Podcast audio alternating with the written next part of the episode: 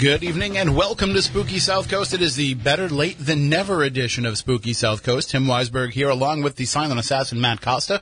And we are getting a little bit of a, a late start to the program here, but we're gonna, well, maybe we'll go a little bit overtime for you. We'll see how the, how the night takes us, but uh, I apologize because it's my fault why, why we're a little bit late. It's my fault because I was at a wrestling event. We were at House of Bricks, uh, Pro Wrestling uh, for those of you who are unfamiliar, I am the ring announcer for House of Bricks, which is a it's a wrestling organization that puts on shows solely for charity. So it's it's a nonprofit venture. Everywhere that they go, they put on these shows uh, to benefit wherever they're having the show or whoever is associated with the show. So tonight is the annual Veteran Slam event, which is held at the Poirier Post in New Bedford, the VFW there. And every dime that's raised goes toward helping veterans. So of course it's a it's a great cause, and I and I want to take part in all of these shows. Uh, but sometimes you know it's cutting it a little bit close on on Saturday nights when we have a show. But tonight was a little bit different because, and and you'll pardon me if I, if I seem a little uh, a little punchy here at the beginning of the show. That's because I actually got punched. The Thunder from Down Under, Michael Foster, has been a thorn in my side now for the better part of a year. Uh, he is the former House of Bricks heavyweight champion, and he and I, I, I don't even remember how the issue started, but they started. And, and basically, he took issue, he took umbrage with the way that I was announcing him and saying that I wasn't doing a good enough job, and I'm just trying to do the best job that I can. That led to him beating me down uh, about a year ago, maybe a little over a year ago in the ring, and ever since then, you know, we've had issues. And I've complained to the House of Bricks Championship Committee. I have complained to House of Bricks Commissioner John Cena Sr. And I have tried to do everything that I can to get the Thunder from Down Under thrown out of the company. Because not only does he put his hands on me, but he cheats in all of his matches. And so for a while, he was suspended. When he beat me up last year, they suspended him indefinitely because I'm not a wrestler and he should not put his hands on me. As a ring announcer, I'm supposed to be considered just like any other House of Bricks official. So you can't put your hands on the referee, you can't put your hands on the ring announcer.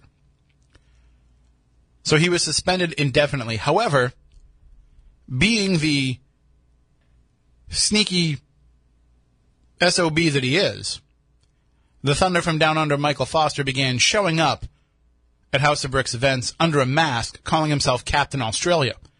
Same ring gear.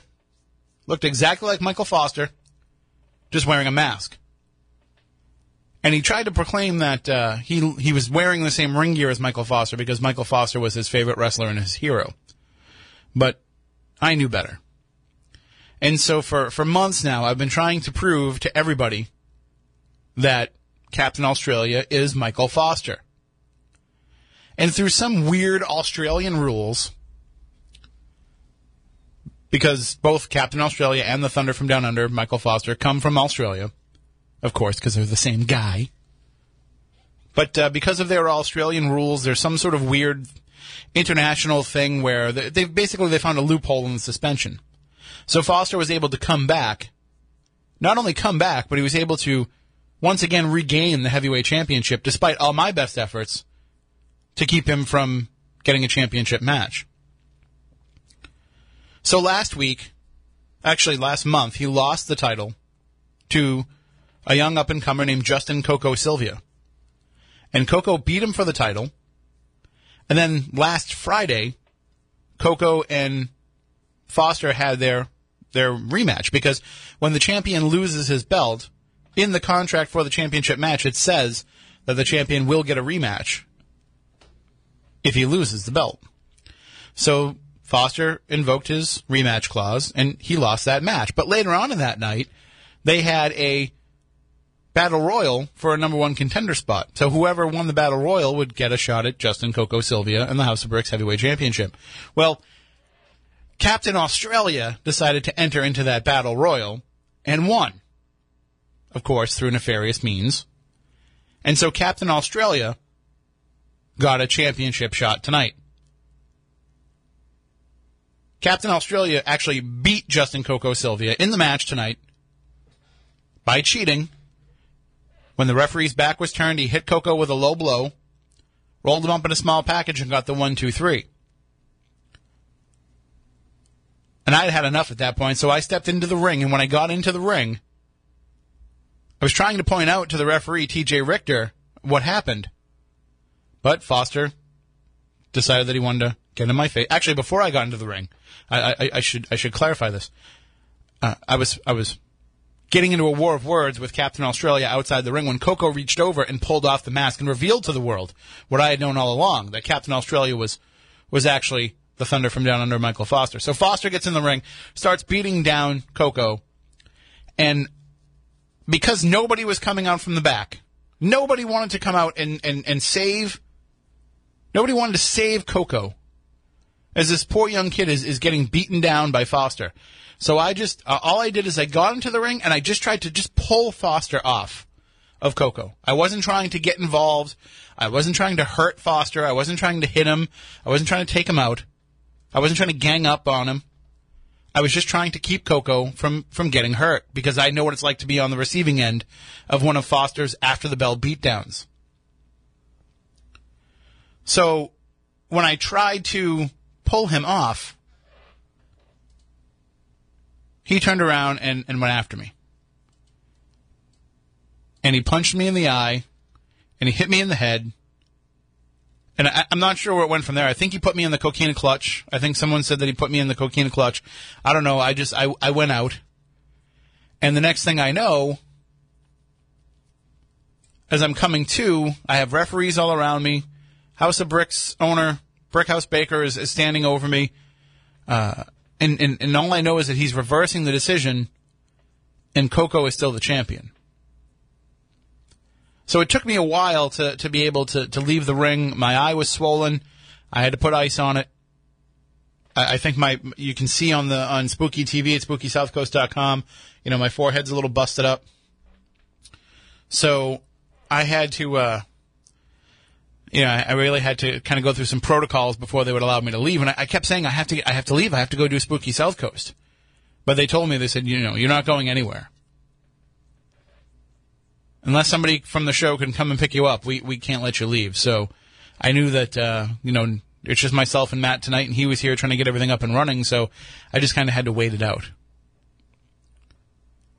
But I was also told while I was in the ring, and, and they, they, they had me sit in a chair in the ring and kind of just you know keep the ice pack on over my eye and over my forehead, and um, as I'm sitting there and, and, and trying to kind of regain my composure and regain myself, Brickhouse Baker comes into the ring and, and explains to me that there's going to have to be sanctions against me, that I'm, I'm I'm going to have to be punished in some way for putting my hands on a wrestler, even though he has put his hands on me numerous times in the past, even though just moments before that he was poking me in the chest. And I'm an official. I am not supposed to be touched by the wrestlers, but it does say in my contract that I will not put my hands on the wrestlers either. So because of that, I, I will face some sort of punishment, some sort of repercussions when the new House of Bricks year starts in February. I don't know what those will be. Brickhouse Baker said, We'll talk about it. He wants to be fair about it, but he has to do something because just as much as he has to show the wrestlers they can't put their hands on the officials, he also has to let the wrestlers know that it's going to be an even playing field and that the officials won't put their hands on them. So I, I guess I can understand that. I don't think I should have to face any sanctions because of what he did to me and because of what he's been doing to me. But we're, there's, there's going to have to be something that goes down. So I don't know if I'm going to get suspended. I don't know if I'm going to be, um, you know, if if if if I may I may even be barred from any House of Bricks events. I, I don't know. All I know is I've been giving my personal time because I believe in the company and I believe in the good work that they're doing. And we put on some fantastic shows and we raise a lot of money for, for deserving causes and my chance and my part to be part of that is now hurt because of the thunder from down under. So I don't I don't know what to do. But that's that. That's uh, that's just. I want to let everybody know then that I wasn't, I wasn't ducking out on the show. I wasn't eating pizza in the parking lot. I was, uh, I was not allowed to leave. But uh, now I'm here, and now we can talk about the paranormal. And I, I want to, you know, this kind of bleeds into what I wanted to talk about tonight as well, because this week, uh, you know, for those of you who don't know, I, I work at the station full time. Uh, and I'm the digital managing editor, which means I, I run the websites and the social media for the for the station and for Fun 107, and I kind of am the editor of what goes up online. So all the opinion pieces that our hosts write go up online, and I put up a piece the other day because yesterday I just was I, I just thought it was ridiculous something that happened, uh, and I'm not gonna I'm not gonna make the show political, but I just thought something that happened was. Uh, was a little beyond the pale, so I wrote a column about it because we don't have the other side here. We have numerous right wing hosts that write columns from a right wing perspective. And I don't share all of their views. Now, I like to think that I'm independent and I'm down the middle and that I can kind of take things at face value and make an informed decision. But this piece that I wrote, you know, kind of went in, in, in a more left leaning direction. So anyway, somebody comments under the post about how, you know, Tim is involved in, in ghost hunting and, and local wrestling. So, you know, basically trying to say that that means my opinion doesn't mean anything. And when I used to host a Saturday morning show, a general talk show on Saturday mornings where we would talk about politics, among other things, I would get calls from people that would call me out and say that I had no right having a political opinion because I'm Mr. Spooky Ghost Guy that goes out and, and looks after ghosts. Oh, look at this guy coming in all all decked out. But uh, so that made me think that maybe that's something we can bring into the show tonight. And that's I know a lot of you out there have paranormal interests and, and are, are paranormal investigators, or maybe you're just people who are interested in the genre, but that it impacts your everyday life. That some people that you are friends with or your family or maybe even your significant other they don't appreciate your interest in the paranormal and they may they may mock you for it. They may not take you seriously for it. They may have actually uh, you know you, you might have lost friends over it. You might have lost relationships over it and what's funny is we talk about that same thing happening from a political perspective that people can't get along with each other anymore. And so they will end friendships and relationships over being on opposite ends of the spectrum. So it's kind of funny how the same thing will happen with the paranormal. And we'll take your calls on that 508 996 0500. I was hoping Stephanie was going to be in tonight, but she's traveling back. So she's actually uh, probably just landing now, and so it'll be uh, it'll be impossible for her to come in and join the show. But I know that she suffers from the same problem, that she has an issue with her psychic abilities and her mediumship abilities kind of bleeding into her everyday life. And it, it, took a long time for her to be willing to talk about that on a public basis, to, to, to say to people, this is who I am and this is what I do. So if that's the case, if if you have to live in secret with this interest, with this pursuit, is that something that that's worth it? I suffered a lot of slings and arrows over the years about this, but I don't care about it. So it, it doesn't bother me any. I know when I got involved in this stuff that I'm into weird things, and I like being the guy that's into weird things. I don't mind. So when people bring it up and try and use it as a as a put down toward me, it, it doesn't affect me at all because I just don't care. But Matt, you were there. You can you can talk about this from a, a first hand perspective. Uh, when we used to have we used to share a job together. We did, and uh, we're not proud of that necessarily. Uh, but uh, it wasn't our best time. it wasn't the best 17 years of my life. No. Uh, but during that during that time, uh, you know, I was I was a cook in a diner, and people knew about spooky South Coast, mainly because you know our, our boss was was actually for all the problems that we had, he was supportive, right? Yeah, of what we did, and he was proud of us for doing something like that. So you know, he people there knew what it is that we did, but it also became a point of now. In full disclosure, I wasn't exactly the uh, the nicest guy working there. I think that's fair to say. Maybe, maybe that some people could have uh, thought that. Did you think that? Did you hate working with me? You can No, be honest No, Okay. But I was not. I was not a pleasant person, uh, which surprises people all the time. Now they're like, "Really? Like you were like that?" But I was. Um, I was plo- uh, prone. It was a different time. I was prone to exploding in anger. I was prone to yelling at people, both uh, coworkers and customers. I was just. I was just a pain in the ass to work with. But um, you know, the customers would use Now you yell at ghosts. I take out all my frustrations on the ghosts. But the customers would use that toward me. Like the customers would. I just remember that one day. I think you were there. I think it was a Saturday morning. Were you there when uh, Um, I don't think so. when I was uh, apparently too slow making somebody's breakfast, and he got upset and said, uh, "Oh, he's too busy uh, looking for ghosts. Maybe if he wasn't out looking for ghosts, maybe I'd have my breakfast on time." And this was mainly because I wouldn't give him extra home fries. Remember that? That's what it was. That's that's what it was all about. Because I would not give extra, extra home, home fries. fries, yeah. Extra home fries was the basis of every argument that I ever had with uh, most customers. Because the waitresses would always be like, "Just give him a little extra." There's something about those home fries. But if you just give them a little extra, then you have to give everybody a little extra. But but on the uh, on the other hand, like there was probably just as many, if not more, people who were, um, who liked the fact that you, right? Yeah. Oh, we, you know, they they were genuinely interested and they act they went there for that reason. we had some great conversations.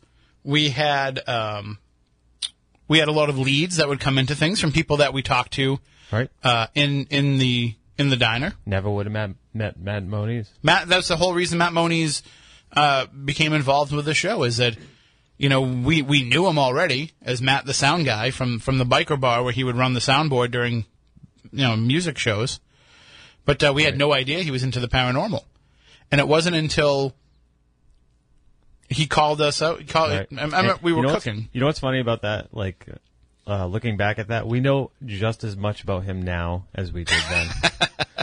I, know, I think I know a little bit more Maybe a about little, him now, but just a little. but it's not much more. Like I, I didn't I didn't know that he was a, a chemist then.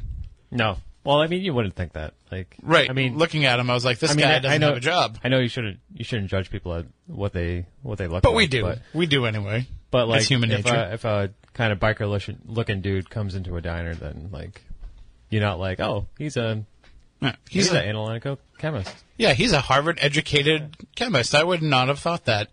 Uh, but uh, but that's you know that's that was a great connection that we made through there. And, and Taylor, we don't we don't take breaks on the show.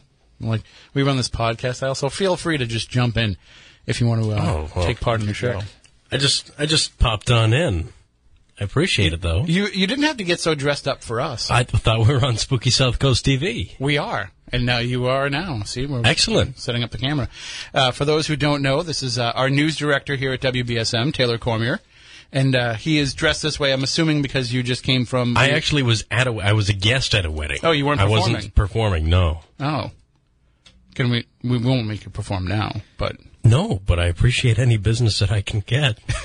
but we can't talk about that. well, this is Spooky South Coast. We don't really follow all the rules here. Okay. So uh, you can check out if you go to Facebook and check out Taylor Cormier sing Sinatra.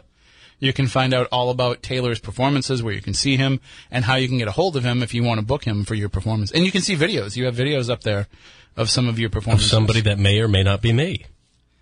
That's uh, I still have to adhere to some rules. I, I guess you do, but nobody nobody listens to the show. Nobody That's not nobody true. from management's listening. That's not true. They're all asleep right now. This is one of my favorite shows. I'm in management. you used to call into this show. Yeah. In in the old days. This used, this show used to keep me up uh, when I was deli- delivering pizza. Was there a, uh, a UFO sighting When? um, that you called in about?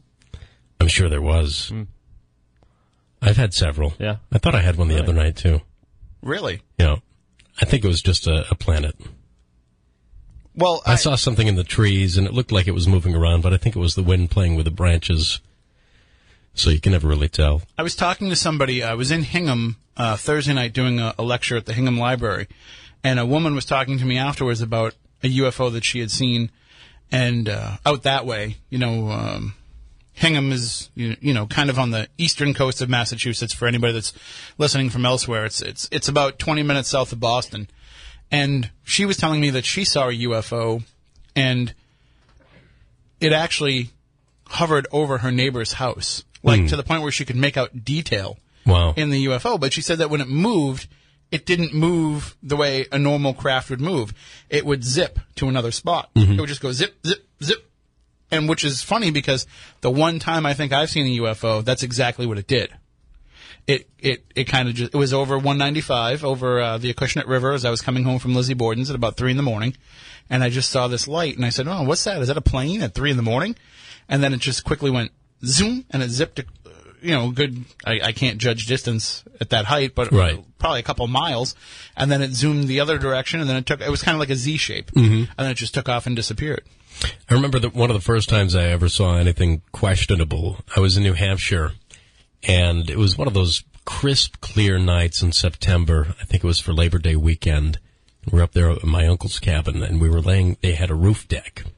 We were laying out on top of the on the on the, on the roof deck, and just looking up at the stars. And everything was so beautiful, and uh, we were looking for satellites actually, because you know you can see satellites if you don't look directly at them. You just kind of look to the side, and you can kind of see them whizzing by. So I was looking for satellites, and I saw what I thought was one, but my eye could fix upon it, and which is unusual for something that's that far away. So I kept following it, and then it stopped, and then it moved parallel, and then it l- moved another direction, and and I was. I didn't tell anybody at that point because I knew nobody would be able to pick up on what I was seeing, but I remember seeing that it was a star that was zigzagging, for lack of a better term, is what I saw. It sounds like what, what you which saw. is not the way anything should move that we know of. Right, right. What I like is I, I love the fact that now we can have like the Google Sky app, so that if you're out there and you're not really sure what it is, Exactly. you can just kind of look. up, Oh, it's Jupiter. Okay, Yeah, I texted you one night. That was not that long ago. I was looking at something in this, is it's orange light, and I thought, and maybe, maybe it's one of those Chinese lanterns, uh, that, you know, people set off it as a little balloon with a candle under it. It's like a miniature hot air balloon. And I thought maybe it was one of those, but it wasn't really moving or, or dancing uh, like that, but it was keeping a steady path, very slow. And I, I took out my binoculars and I still wasn't able to bring it into focus, but I took out the Google Sky Map and turns out it was some star I'd never heard of before. Which most of them I, th- I don't Right. think I've ever heard of. But uh, well, we're talking a little bit about like the paranormal and, and real lives and, and kind of how it enters into it. Let me ask you this, and I want you to be completely honest. My feelings won't be offended at all. Uh, but of course, uh, prior to the position I have now, I worked in the newsroom for a year and a half. Uh, and I had already long, you know, been doing this show for a long, long time. Was there any hesitation on your part to put me in the newsroom, knowing that I had these other interests outside of uh, outside of work? Absolutely. I, I, Thank you for being honest. that's that was one of my first when when we when I we were discussing hiring you. Uh, that was the first thing I brought up. I said, "Well, he's got this weird show on Saturday nights. People may not trust him. There's there's a trust factor that goes into the newsroom. Yeah. But uh, you know, over the years listening to you, you take such a not uh, skeptical, but such such a, a, a an objective point of view with things that you're you're in the middle. You you hear people's stories, and you take a very objective point of view with with those, and uh, or subjective. I get those confused all the time, uh, but uh, you're very fair, and um, my my feelings of trepidation were assuaged by your fairness. Well, I can tell you this. I think that uh, Spooky South Coast actually helped me in some regard working in the newsroom because a lot of the people that we were talking to for news stories and, you know, the movers and shakers around this area, they listened to the show. Mm. So I would go up to somebody and it would be like, hi, I'm Tim from WBSM News. And they say, oh, yeah, I listen to you on Saturday nights. Nice. So it's you know that kind of kind of helps out a little bit in some ways too. That uh, you, you know you're you're if you can talk about really weird stuff, then I think people will trust you enough to talk to you about some of the local goings on. More mundane stuff. Yeah. Yeah. But uh, no, I, I I would not be surprised at all to I'm not surprised at all to hear that there was some some trepidation in that because it is it's a weird it's a weird thing to be into. And it's a weird thing to be so public about it. It'd be one thing if it's just somebody's hobby. You know, if uh, if I was just an, an amateur weekend ghost hunter and nobody really knew that, that'd be one thing. But because I'm on the radio talking about this, I'm on television, Uh, you know, I do different things like somebody's going to see me somewhere. Right. I, I was I was the same kid, uh, you know, in the library with that section with those eight same books that they had Mm-hmm. the on 100 section? the Yep. Loch Ness monster and ghosts in Freetown and everything like that. I was the same kid, so I, you know, it didn't it didn't come as a shock to me that anybody had that same interest and, and wanted to be in the same field.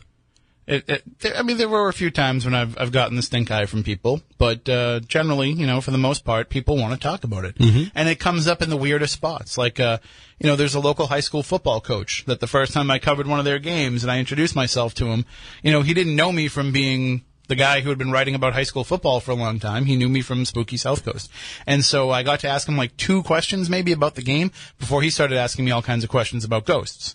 So it's it kind of works its way around, but there is still a People want bit- to talk about their experiences, whether they know what happened to them or not. Especially if they don't know, they want to talk about it and, and get somebody else's point of view on what happened.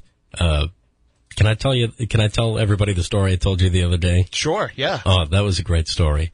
So my my fiance uh, works with a couple of folks in in the the health department, and somebody came up to her and started telling her this story of what has been happening in this house that they recently bought in Taunton, which is for the listeners just a few miles away from where we are broadcasting right now.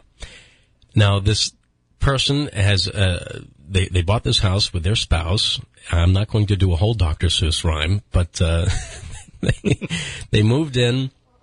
No uh, activity at all. It was very very ordinary, and they started decorating. Now this house was built maybe 150 years ago, uh, and they started decorating. They had this long hallway where they really didn't have anything to fill up the space on the wall. So looking around, looking around, one of them, their parents had this old map in their basement, this big, you know, three by two map. So they said, "Eh, Mom, Dad, can we have that? Sure, yeah, we don't know where the hell it came from. Eh, You take it, whatever. It's been in the basement for so many years. Go ahead. So they take this map, they get it framed, and they put it on their wall in this hallway in this house in Taunton. And nothing unusual happens until maybe a few nights later when they, they notice they're walking by and they see the map is somehow deteriorating, which is not unusual. You bring something out of maybe a damp basement into a dry hallway, there's going to be some dehydration, some shrinkage, right? Sure. Yep. Shrinkage There was shrinkage. significant shrinkage for all you Seinfeld fans. Um, but then they started noticing the edges of this map had some uh, ash on them. It, it appeared to be burning, and they didn't know what to make of it. So they took it off the wall and saw that the outline of the map had burned into the wall. And they tried and tried to scrub it out, but they couldn't do it. Uh, the ash marks stayed on the wall. So they they didn't know what to do. Um, a few days go by. One of them tries washing the wall top to bottom, soap, water, all the fixings. Nothing comes out. They go to work. The other spouse comes home and texts the other one and says, "Hey, did you happen to notice anything while you were washing this wall?" She says, "No, why?" And the spouse says, "Well, look at this." She sends her a picture. Now, my fiance has seen this picture. I haven't seen it yet. But she said she, and, and I believe anything she says. Uh, She tells me to. Uh, there were claw marks on the wall. Okay. So what? They may have been there before. Maybe there was some, some construction work or something where there's some, some marks in the, the sheetrock or whatever. But what was strange about these claw marks is that they weren't dug into the wall. They were protruding from the wall like something, for lack of a better uh, vision here, was clawing itself from inside the wall out into the hallway. Uh, so that was a little spooky.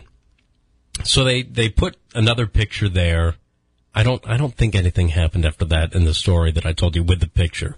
But on, uh, another night soon after that, after they had replaced the picture on the wall, um, one of them had started experiencing really dry skin. So they started drinking more and more water. They're usually very sound sleepers. So uh, one of them They, they woke up one night because they had to use the bathroom. They went out into this long hallway where that picture had been framed, that map. They looked down the hallway towards the kitchen and they saw a silhouette of a man, clear as day. There was no mistaking it. And she didn't really freak out, but she was concerned, so she immediately flicked on the light and the silhouette disappeared. She went to the bathroom, did her business, came out, shut off the lights, and then she heard the medicine cabinet, which is one of these latching cabinets where you really have to force it closed and force it open. Mm-hmm. She heard it open, uh, which was strange to her because it takes some force. And she peered back into the bathroom and she saw the cabinet wide open and then slam shut. I guess she went right back to sleep. I, I don't think I could have. Uh, so she, uh, I guess when when they were starting with this home and renovating or whatever they were doing out in the backyard, they had started putting a fence up. During the digging process, they had come across some rocks that appeared to be volcanic, uh, very black igneous rocks. They didn't know what to do with them. They didn't know where they came from. They looked interesting. They kept one of them and they threw the others away. They put up the fence. And as they were telling their coworkers of this really weird circum- set of cir- circumstances that were taking place in their household, one of them said, "Whoa, whoa, whoa, those rocks," and they described them to him. "Yeah, that's exactly what they were." She, and they said, "Well, uh, I, I don't know, but back in the day, apparently people used to plant these rocks in their yards to ward off evil spirits." Now, did all this activity start taking place after you had put in that fence? They said, "Yeah." He said, well, not for nothing, but maybe you should put those rocks back. I, I don't know what to make. I haven't seen that picture yet, uh, but I, I don't doubt it uh, one bit. I'd especially be interested to know how many claw marks there were. I'm told three is the number to look out That's- for. yeah, that's but the number I, you gotta I- be careful I don't. I don't know. Um, I'll tell you another story. My, my ex girlfriend, after we had broken up, uh, we were still in contact. We are still good friends. Uh, I guess they had noticed some weird things going on in their household, and her sister had had a child, and the child was seeing things and telling his mother about it. Uh, she didn't know what to make of it. She, you know, kids have wild imaginations, whatever. She gets pregnant with another child, and these things start happening again. I can't, I, I can't exactly recall what they were, but uh, I remember she had, and I did see this picture. She had woken up one night and she felt an irritation on her back. And when she had her sister, my ex girlfriend, look at her back, she saw three claw marks all the way across her back. They don't own an animal they, at the time. They didn't own anything that would have caused those. Uh, but it was definitely uh, something to look out for. See, uh, uh, about a year or so ago, uh, we were supposed to have an event in uh, Gardner at the SK Pierce Mansion, which is a, a very haunted Victorian mansion. And not all the activity that happens there is, is positive. There's a lot of there's, there's a negative entity there that kind of attaches itself to people that come and visit. And uh, we were supposed to have this event. They couldn't have us go because there's some issues with the town and the board of health with because they're renovating it and turning it into a bed and breakfast. They don't want people in the house unless there's running water and unless the bathrooms are working. And they were still in the process of trying to get that stuff up and running. So what ended up happening is there was a, an event the weekend before, and they would let you have an event as long as you brought in like a porta potty and nobody ate in the house. Mm-hmm. But the event that happened the week before us, somebody brought a pizza over from the pizza place across the street, just brought their leftovers in there with them. Right. And when they did that, there was one person watching, waiting to tell on on the people to the board of health. So the board of health said, you know, you can't have any more events there. So with only like two days to go, we were informed that we couldn't have our event there Ah. anymore. So we were able to, to shift gears and bring it to another place in the, in the next town over. Thank you, Don, for that again. But um, we stopped at the SK Pierce Mansion on the way there just to talk to the people. And uh, and when we went down into the basement, they were telling us how they were going to be taking out some of the brick because there's a tunnel back there. And the tunnel used to go across the street to where SK Pierce used to have his furniture factory. So they wanted to kind of open up some of that tunnel for, for tours. And so when he's, we said, well, can we, can we try and smash some of the brick? And they said, sure. So we break off some of the brick That's cool. and they let us take some of it as a, as a souvenir. Right. So uh, a friend of mine uh, who was coming to the event anyway was really disappointed that he couldn't get into this house. So I gave him a piece of that brick as like a little like here you go. I'm sorry you couldn't make it. And he took that home and he put it on his desk. And all kinds of weird stuff started happening in his house. And he would frequently get scratched. And he would get scratched in threes. And he would send me pictures of the scratches and uh, and I, you know I, I trust him fully. I, I would not expect him to make anything up. I've I've investigated with him numerous times, and he always does a, a fantastic job, and he's on the level. So if he's telling me he's getting scratched by something, I'm believing it. His Right. parents actually told him to get rid of that rock once they figured out that it, that, that brick when they figured out that that's what it was. But uh, he he was still reluctant to do so. Now I have that a piece of that same brick, but I've I've never brought it into my house. I Now, to you, in your experience, what do the threes signify? So the old wives' tale version of it is that the reason why things come in three and why um, 3 a.m. is supposed to be like this dark hour, this demonic hour, is they're trying to say that the three is mocking the Holy Trinity. So that's to me that seems like a lot of work for for demons to do. Like we have to do this in threes. Like just once is enough if you're a demon to get your point across. But uh, but that's the belief is that three mocks the Holy Trinity, and then um, and you can get into like some of the significances of the numerology. I don't know all that stuff off the top of my head, but uh, I don't. I've never bought into the 3 a.m. is the demonic hour thing anyway because it's always 3 a.m. somewhere. Do demons work on time zones? I, that's what I'm wondering. You know, so I don't, I don't, I don't put too much significance in the time. Although I will say, like, if I wake up in the middle of the night and it's 3 a.m., I do, I do freak out a little bit. Like I have a little bit momentary little bit of panic. Like, hold on, why did I wake up at 3 a.m.? But uh, you know, but I can stay awake until 3:30, 4 o'clock in the morning and not think anything of it being 3 a.m. It's just when you wake up, that's like the thought that enters into your head. What woke you up? That's Right. scary. That that's that's scary when when you wake up and you don't know what woke you up. I've I've had significant problems over the years. Not so much now, uh, but when I was younger, I I had what they call night visitor syndrome, where I would wake up in the middle of the night and be convinced that somebody was in the house. So I would I would wake up and I'd be paralyzed with fear because I'd hear the least little noise and be like, somebody's downstairs. So it's not so, not so much sleep paralysis. No, no, not sleep paralysis because I, I could have screamed if I needed to. Um, I, I, I could move if I needed to, but I just wouldn't. I would just try to stay perfectly still. And, um, and the other thing, like my, you know, my dad would get up early in the morning. He had like a job where he would get up early in the morning. Uh, you know, I had four other siblings, like animals. There was always going to be people in the house, things moving around, but you just, your mind would go there. And I remember when I was a, a teenager, I was 15 and we lived in an old house that was built right, literally right next to train tracks. Like from here to, like my car was where the train tracks were, and um, we would have, you know, the train would go by a couple times a day and would rattle the whole house, but you know, usually didn't have anything rattling during the night.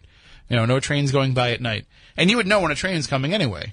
Um, so, but I would be asleep in my bed. I slept on a sun porch, a converted sun porch and that was my bedroom, which was a cool room to have when you're 15, except Sure. for in the middle of the night. Right. When you wake up and you have two outside doors. You have a, a, a door that goes to the outside at either end of your room, hmm. and then there's a door that goes into the living room. And if I woke up in the middle of the night and I would hear a door rattling, and it would be one thing if it was an outside door because my first thought would be like, there's somebody on the outside of my house trying to get in. And then my first instinct would be to yell, hey, stop, stop doing that. And then they'll go away. But it would be that I would wake up in the middle of the night and somebody would be rattling the door that went into the living room. That would really freak me out. Hmm. And I could see, like, because the sunroom had been added on to the house, there was like windows that went into my living room and I could see into my living room, so I knew nobody was there. But I would still hear that door rattle all the time. And when that door would rattle, I wouldn't be able to, to kind of speak out. So when I was growing up, and I hope you don't mind this exchange of No, no. stories. I think I, I think the audience is enjoying it. Okay. So when I was growing up, we, we lived in a house built in 1934, and it was built actually by a, a great great uncle of mine. Uh, and f- for some stroke of good fortune, we were able to come into this house, and uh, we moved in there probably around 1997. And uh, I had the special room, which was a bedroom that had the door from the uh, dining room or the alcove from the dining room into my bedroom. I had a closet with a door, and access to the attic was through my room as well, and that had a door. I thought it was a little cool. So it was a door that like went to a staircase, not like a pull down. Right, it was an actual door, just like my closet door. And uh, I had the closet door on my l- right side of the bed and the attic door on my left, and the uh, door out to the dining room was at the foot of my bed to the left. I remember on many occasions, for no apparent reason whatsoever, the attic door would, and it was a tough door. We we didn't renovate the house until about 2006, so there was a good nine years of, of old house, uh, and the attic door. It took some force to open and close. It would get stuck and swell with the humidity and whatnot. I remember on many occasions the door would open and then slam close for no good reason, and scared me. Uh, I won't deny that it, it, it scared the dickens out of me. But um, there's one story where my so my father's an artist. Uh, he wishes that was his full time vocation, but it's not, unfortunately. Um, so he keeps a lot of painting supplies up upstairs in the attic, uh, a lot of frames, a lot of old pictures. So my grandmother had told us at one point, she said, you know, a lot of these, because my family's Portuguese, a lot of these old Portuguese ladies, what they used to do way back when is they would hide money in the walls, in the floorboards, so Oh, their, yeah. their husbands wouldn't find it. So they had some money socked away for a rainy day. Uh, I imagine a lot of uh, families uh, did that way back when. Um, so when we first moved into this house, and we uh, we we had heard my grandmother say that. My sister and I went on the treasure hunt. so we're in the attic. We're pulling up floorboards and looking for this big stash of money. It was never there, and to this day, there are many floorboards that have not been replaced. But um, one day we were up there, and I had seen a picture that I'd never seen before. And I said, "Hey, Beth, look at that. That's an interesting picture. It looked like the Gorton's fisherman. Remember the Gorton's fisherman?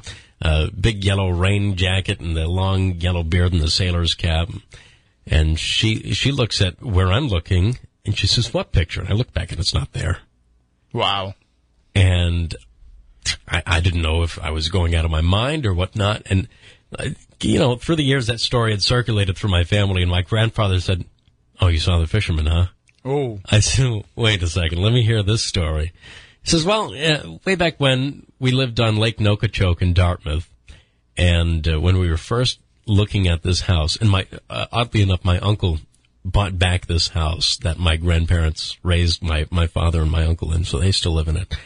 Uh, he said, when we were first looking at the house, it was nighttime, and we were walking through one of the rooms, and you could see out into the living room. And there's this big bay window that looks over the yard, and he could see his reflection there.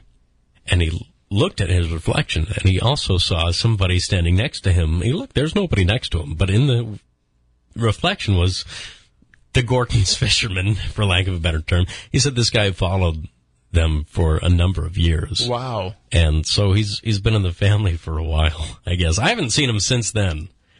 But Still, though, like to to have uh, verification from someone else in the family that had seen the same thing. yeah, I didn't I wasn't aware of that story until after I had told my piece. That's you know, it's funny that you mentioned um, a, a painting of a fish because one of the first stories that ever scared me as a kid. I grew up, you know, kind of desensitized to horror. Um, I think I was probably like five or six years old when I was- uh, when I was really little. I remember there used to be the a commercial for this movie called Terror Train, mm. which was like a cheesy '70s horror movie, but they used to show it on Channel 56, and I'd see the commercial and I'd kind of freak out a little bit. And I don't know if it was like because of that and to try to desensitize me or what, or my parents weren't just paying attention or whatever. Like I saw a Poltergeist when I was like five or six years old. You know, I, I kind of grew up watching horror movies and I love them and I, I really didn't get too freaked out. There was a few incidents here and there, but uh, generally they didn't really scare me. But one day I was in the Turner Library in Randolph where I still go and do ghost lectures and where I've actually had the chance to investigate and and had activity, paranormal activity happen. But I could have told you even back then, as a first grader, it was haunted. And uh, I got out this book, and I can't remember if it was you know the truly scary stories to tell in the dark or or one of those like horror books. Mm-hmm. But in one of those like scary ghost stories for kids books, there was a story about a boy whose father had died when he was very young. He was a fisherman, and his boat had sank and he had drowned. And he had a painting or a photograph or something in his room of his father and, and the boat. And the mother had hung it up in his room so that he could, you know, always kind of remember his father. And, and the story went that he would see the picture would change as he was in his room. And, you know, sometimes there would be more water in the painting than there was before. Or sometimes, you know, the, the, the father would be moving in the painting or something. But, uh, there was this one scene where, uh, when, you know, kind of all hell broke loose, where he looked the, at the painting and he could see the painting like was just completely full of water and he was watching his father drown oh, in the painting. And as a kid, that freaked me out more than any horror movie I had ever seen to that point. And it was like to the point where I, I we, you know, we'd go to the Christmas tree shop. And when you go to the Christmas tree shop, for those of you who aren't from around here, the Christmas tree shop is like every hokey Cape Cod knickknack Yeah, is, every is trope there you can think of. And there's there was literally a whole aisle of just like fisherman figurines, and I would just refuse to go down that aisle because it would just freak me out to to start thinking about that story again. But I still I wish I could find whatever book it was in because I think I got truly scary stories to tell in the dark, at least the first one, and I didn't find it in there. So if anybody knows what book that story's from, just uh, just let us know. Tim at SpookySouthCoast.com and. I don't know. I'd like to. I'd like to interview the author someday and say, "Why did you? Why did you give me nightmares?" That's one of the scariest, most frightening ways to die. And I, I think we've all thought about different ways that one could go out. You know, we get caught in a fire or electric shock or whatever. And you think that, you know, nerves take over in those circumstances and you don't really feel that much. But drowning, Yeah, drowning That freaks me out. got to be a tough way to go, It- especially it, when deprives you of the single most dependent thing you have, oxygen. And I can't think about it for too long. have you ever like tried to hold your breath underwater Oh, yeah. and gotten to that point where you're like, I think I've gone too far. I've been close. Well, uh, you know, uh, Kancamagus Highway in New Hampshire. Uh, there's a number of spots where you can stop, and there's the, you know these springs and these waterfalls and uh, swimming holes, whatever. You can stop and you know have have a quick dip and before you continue on your journey. And when I was a kid, we did that one time, and I I went under one of these falls, and it really wasn't all that strong. Then again, I wasn't all that strong of a kid. Uh, but I went underwater and got caught under one of these waterfalls, and I, I couldn't get up. I was stuck, and it was somebody noticed that I had gone in and, and pulled me out really quick. That was one of the most frightening experiences of my life. I, I I've only really come close to drowning once, and uh, I was again I was a teenager, and my cousin used to go to this work camp up in Maine because he was weird. Like other kids went there because they were punished or because they got in trouble with the law. So they would send them to this. It's an island a mile off the coast of Maine, almost up in Canada, where these kids had to spend the entire summer like building cabins and fixing cars and putting up fences and you know it was supposed to be a punishment but he just loved doing all that stuff and he loved learning about all that stuff so he wanted to go there so uh, he would go every summer and we would go up and visit him for a weekend or maybe for three or four days and we'd go a couple times a summer. And uh, which was great because I, I didn't have to do any of the work. I got to do all the fun camp stuff and then i got to go home. But um, when we were up there, they had a, they have a zip line because there's this little cove where they have a and it's it's far. It's it's probably you know 50 yards across, but they have this zip line, and when you drop, you drop a good 20 30 feet Right. from the zip line into this freezing cold water. Even though it was August, you know, in August the water off the coast, a mile off the coast of Maine, is still Very cold. Very cold. Yeah, it's running water. And so when the idea was that you would go out to the zip line, when you got to the halfway point, you let go, and then you drop down, and then the momentum would carry the zip line to the other side. And so I was like, okay, I don't know if I really want to do this because I wasn't a great swimmer. Mm-hmm. Um, I could swim enough to stay alive, but I don't like know any strokes or anything like that. So uh, I just I just know how to not drown. Tread water. Right. Yeah. So I said, uh, I don't know if I want to do this. And, you know, everybody's like, you have to do it. If you don't do it, you're, a pussy. you're going to do it. so I was like, okay, I guess I'll do it. So when I did it, I got out to the halfway point and I let go. But I don't know if I like hesitated and I didn't like let go fast enough, but the zip line didn't go all the way to the other side. And I drop down into the water and you just plunge. I mean, you plunge and plunge and plunge.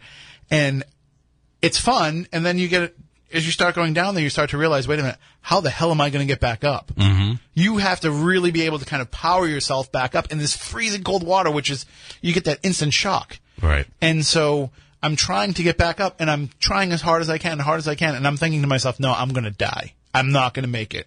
And I was convinced that I was just, I was ready to just kind of just give up and let it happen at that point. And they couldn't, nobody could come into the water to save me because you can't just jump from the cliff and the zip line is stuck in the middle.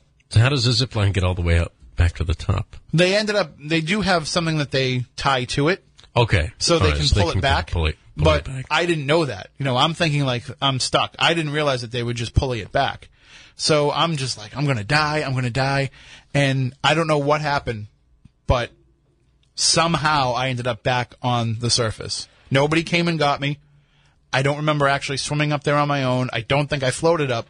I just at some point I went from being what I thought was probably halfway to the surface to actually being on the surface. And uh, and and it's a I've never done anything like that again, and I won't. no more zip lines. I'd still like to I'd still like to skydive someday. We haven't done it yet? No, I know that you have. Uh, you you enjoyed it, right? When you did it. Oh yeah, two times. So I've just I'm not going to do the third one. The third time's a charm. I don't want to tempt fate. Yeah, that's that's my thing. Is like I I only recently flew for the first time. Really? Yeah, I was only it was only about five or six years ago that I ever took my first flight, and of course my first flight had to be cross country. Mm-hmm. And I went with Jeff Belanger. We went out to film an episode of My Ghost Story out in L.A. And so he was like, "Wait a minute, you've never been on a plane before?" Wow. No, I never have. He goes, "And I'm going to be sitting next to you on a flight for six and a half hours." Like, what if you freak out? I'm like, I'm not going to freak out. I'll be fine. He's like, you might freak out. And then when we got up there, every time there was just the least little bit of turbulence, he'd like turn to me and be like, "Are you all right? Are you all right?" I'm like, "I'm fine." I actually I love the turbulence. I think Oh it's yeah, fun. it's fun. It's fun. That's the most thrilling roller coaster ride. The, the most terrifying part to me of flying is when I'm on the ground. We haven't taken off yet, and there's a delay. You just go stir crazy. yeah, you're like, "What's You going on here?" Let's. Uh, you're sitting there, and you, how long am I going to be stuck here with these people? Let's just get out of our way. yeah, But, that's yeah. the th- the thing to me is uh, it's it's it's getting to the point where you're actually heading up. You know, mm-hmm. when you're actually ascending. If for the whole time I'm just kind of on the runway and taxiing, and then when we start to try to build up speed to take off, like it's that whole part that I'm like, okay, hope this works. Okay, mm-hmm. hope this works. And then once we start pulling up, I'm like, all right, it seems like it's going to work. Oh, it's a miracle! It's a miracle that any of these things get off the ground. But then they do that, they, especially if you fly out of Logan and you're flying anywhere, you know, because when you fly out of Logan, you, you're pretty much turning around no matter where you're going. Mm-hmm. And so they get you up there, and then once they get up there, as soon as you're up there, they immediately start banking. sure. And so you're like, all of a sudden you're sideways looking over the ocean. You're like, this doesn't feel like this is normal. Is- but it is. Just came back from Aruba, and they did the same thing there. It was a very quick takeoff, and we weren't even, we didn't get to all that great of an altitude when we started banking really hard. And I thought, okay, this is it. I don't know what's going to happen in the newsroom when I get, who's going to take over. That's, uh, that's, that was the issue we had when we flew to Buffalo. Because it's, it's such a hard turn. Yeah. that you're like, uh, uh, and I like, I looked over at Phil because Phil was, Phil was sitting, uh, like across from me. Uh-huh. And I looked over at him and I'm like, does seem normal? He's like, oh yeah, no, don't worry. Like, like somehow Phil knew. Yeah. he didn't know. He was just trying to calm This happens all the time. Yeah, every time I flew to Buffalo. The, the spooky South Coast audience knows Phil because they, they watch the Lily Dale episode. Everybody said, uh, that's, uh, people have asked, like, is, is that guy going to be on again? Because, uh, it's like, well, we enjoy. I kind of, I kind of let him ask too many questions. I think, where he was like trying to tell me afterwards. He's like, "Oh, you should have jumped in," because he was asking. You know, being somebody that's not familiar with all that stuff, he's kind of asking very surface level questions. So we wanted to kind of dig into some of the deeper stuff, which we did. and uh, and I think it turned out pretty well. But uh, I think, uh, what do you think, Matt? How did, we don't we don't have any calls coming in. No, we don't. We we gave people a little bit of an overtime. Should we wrap it up? That's up to you. All right. I don't want to keep. I know you have to work in the morning. I know we are going to try time travel tonight, though. I know. This is this is one of the two That's times a year we get to time travel. Yeah. and uh, it's the good kind of time travel tonight because we get the extra hour, Mm-hmm. which I know is always beneficial for you. What time are you in tomorrow? Uh, eight. Eight. That's not bad. But it is when you leave here at like three thirty in the morning, which we're prone to do sometimes. uh, but uh, so we will be back next week.